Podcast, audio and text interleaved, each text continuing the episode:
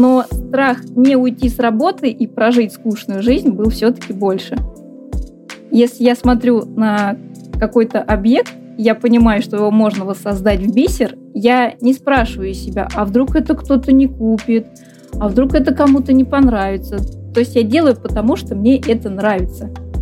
А, так как я считаю, что есть люди, которые созданы для офисной работы, а есть люди, которые созданы для работы в одиночестве, дома, в уединении, и я отношусь именно к последней категории.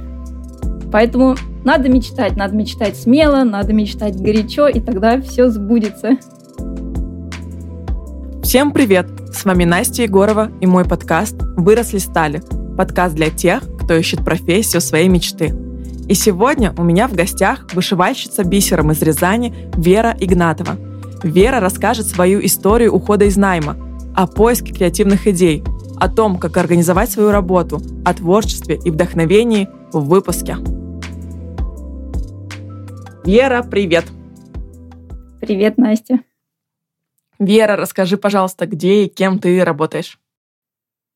Ну, я всегда представляюсь очень просто. Меня зовут Вера, и я вышивальщица бисером.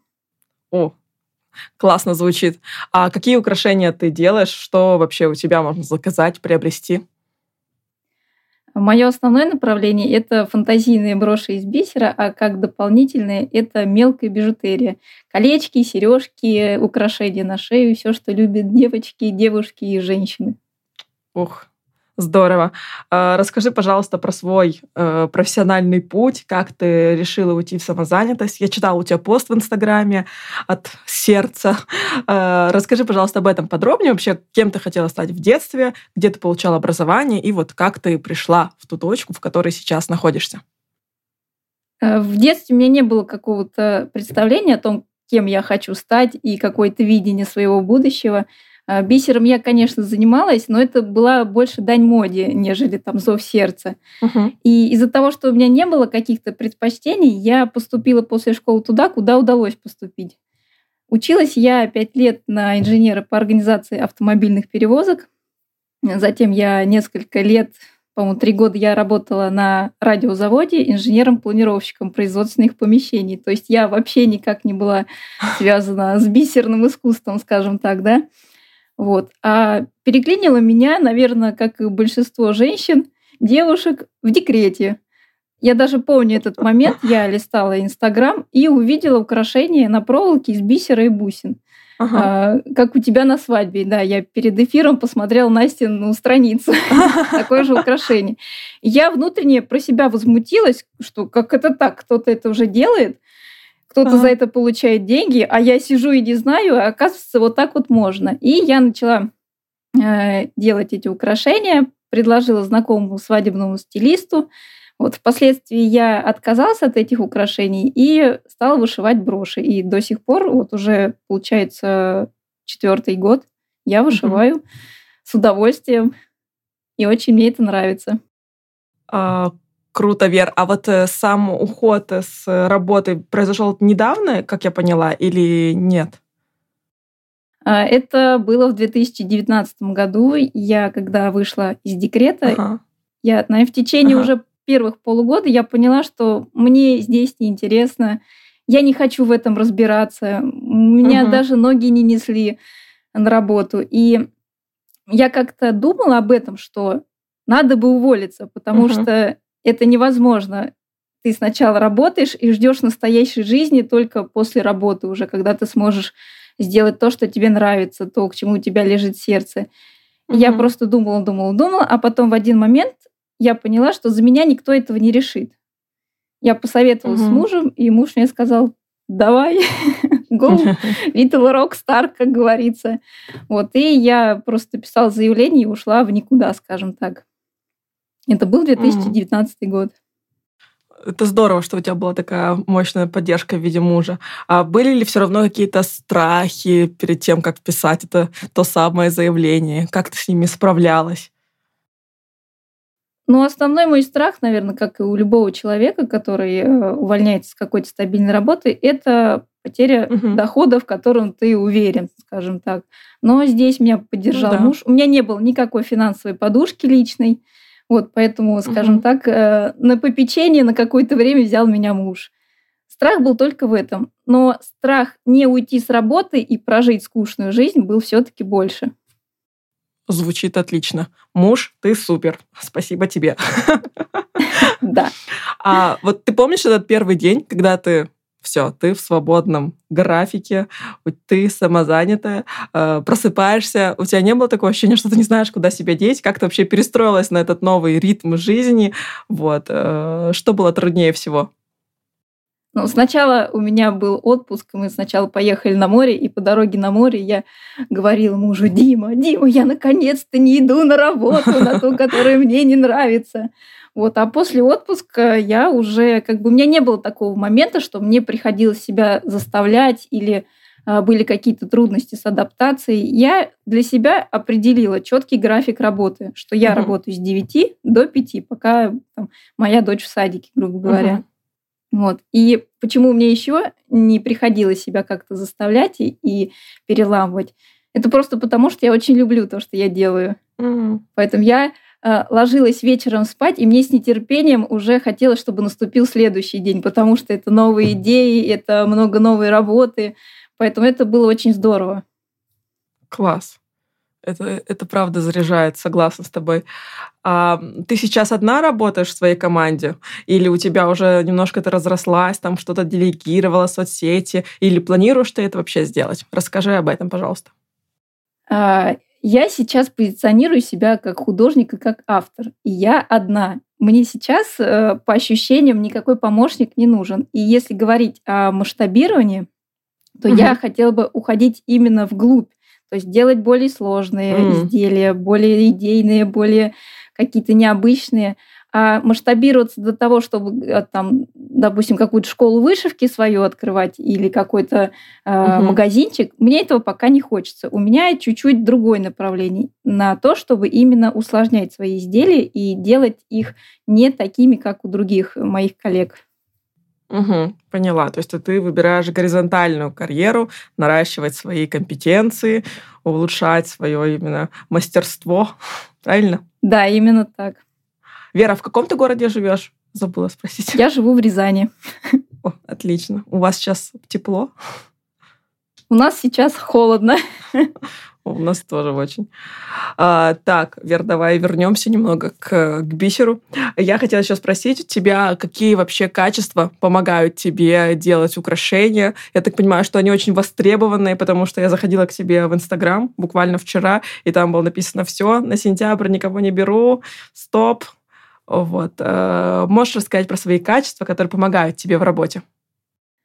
У меня, наверное, очень нескромные личные качества, э, четвертому году работы я уже очень уверена в себе как мастер. Я знаю, что если у меня не, не получится один раз, я придумаю что-то еще, и у меня получится второй раз. Поэтому я никогда не отчаиваюсь. И, наверное, из-за того, что я честна сама с собой в этом отношении и честна uh-huh. со своими там э, зрителями, скажем так, поэтому ко мне люди идут, и поэтому у меня все получается. Если еще говорить о каких-то э, качествах, то я всегда ищу какие-то идеи, на которые еще никто не смотрел. То есть, угу. э, если я смотрю на какой-то объект, я понимаю, что его можно воссоздать в бисер, я не спрашиваю себя, а вдруг это кто-то не купит, а вдруг это кому-то не понравится. То есть я делаю, потому что мне это нравится. Вот так вот. Ох, здорово. То есть ты прям вот идешь по улице, видишь какой-то объект, такая думаешь, так, я сделаю из это из бисера? Прям настолько? Ты можешь воссоздать все, что угодно? Я могу ехать в маршрутке, там, э, посмотреть на какую-то бабулечку, а у бабулечки на платке, допустим, э, какой-то там необычный цветок или необычный завиток. И это может быть какой-то уже идеей стать для изделия. О, ничего себе. А, а у тебя есть какие-то проверенные места, где ты берешь идеи? А, это Pinterest. Я открываю картинки и смотрю, могу ли я их воссоздать в бисер или не могу. Здорово. Я не думала, что это настолько все. А вот смотри, к тебе приходит заказчик, да, и, например, он э, выбирает уже из твоих каких-то, да, ассортимента, или он приносит свою идею. Ты как бы, возможно такое, что он приходит и говорит, там, я вот хочу вот белую птицу, чтобы там вот одно крыло такое, а другое такое. А раньше так и было, что люди приходили ко мне со своими идеями, вот, и я брала заказы только для того, чтобы они были, чтобы заработать, скажем угу. так. А в этом году э, я считаю, что у меня как раз э, произошел такой небольшой скачок роста. Я перешла на угу. какую-то такую другую ступень, когда я уже выбираю из заказов. Если это что-то интересное, я возьму. Mm. Если мне это не кажется интересным и во мне это не отзывается, я не возьму. То есть настолько. И по большей части сейчас я работаю по своим эскизам. То есть я вышиваю, предлагаю, угу. кто-то это покупает, кто-то проходит мимо. Вот так. Класс, Вера, это очень хорошо. А как вообще ты наращиваешь свой навык? Где ты училась э, сама по, по видео в интернете? Или, может, есть какие-то курсы? Расскажи об этом. Вот как ты развиваешь именно свой навык? Я учусь ему сама на самом деле. А, первую свою брошь я вышла по мастер-классу с Ютуба бесплатно. Угу. Она была такая кривенькая, простенькая, там не было ничего сложного. А потом я уже смотрела на других мастеров. Я смотрела, какие материалы они используют, э, где они покупают. То есть у кого-то я просил какого-то совета, угу. которого мне не хватало на, том, на тот момент. Вот. Э, сейчас, конечно, есть курсы, и я тоже планирую когда-нибудь там через год, допустим, обучать людей. Вот. Но если кто-то хочет учиться сам и поставил себе такую цель, у него не будет никаких преград, он найдет все, что он хочет найти. У меня было именно так. Угу. Ну, и мне кажется, такое э, дело у тебя, что тут, наверное, развиваешься за счет навыка, практики. Больше практики, практики, и вот оттачиваешь Я вышиваю очень много, да. Ну, с 9 да, до 5 каждый день. С 9 до 5, да, у меня есть небольшие перерывы. Вот, но я очень много именно практикуюсь, э, какие-то новые приемы, какие-то новые материалы. То есть я всегда пробую, я не боюсь ошибиться, потому что э, ну, на ошибках учатся, как бы это всем известная истина, и это действительно так. Угу. Ты выглядишь как человек такой, прям горит своим делом. Э, мне кажется, это очень за, э, заразно, заразительно. Кто-нибудь в твоем окружении уже начал вышивать бисером? Нет, в моем окружении никто не начал вышивать, э, но моя работа меня познакомила с очень хорошим человеком, с моей коллегой Оксаной. Ага. Оксана, если ты меня слышишь, большой тебе привет. И так как у меня друзей вообще, в принципе, немного в жизни, я бы даже сказала, что нет, то э, найти своего человека, с которым ты можешь обсудить все вышивальные новости, все вышивальные новинки, это очень здорово. Это прям э, к сердечку, скажем так. Конечно, да, здорово. Еще один плюс твоей, э, твоего ухода в самозанятость. Прекрасные люди. Да. А вот не скучно ли тебе одной сидеть дома? Ты же, получается, вообще без коллектива. Не было такого? Какого-то социальной я без изоляции? Это, это правда. А, но я себя называю интровертом. Мне а, очень хорошо с собой.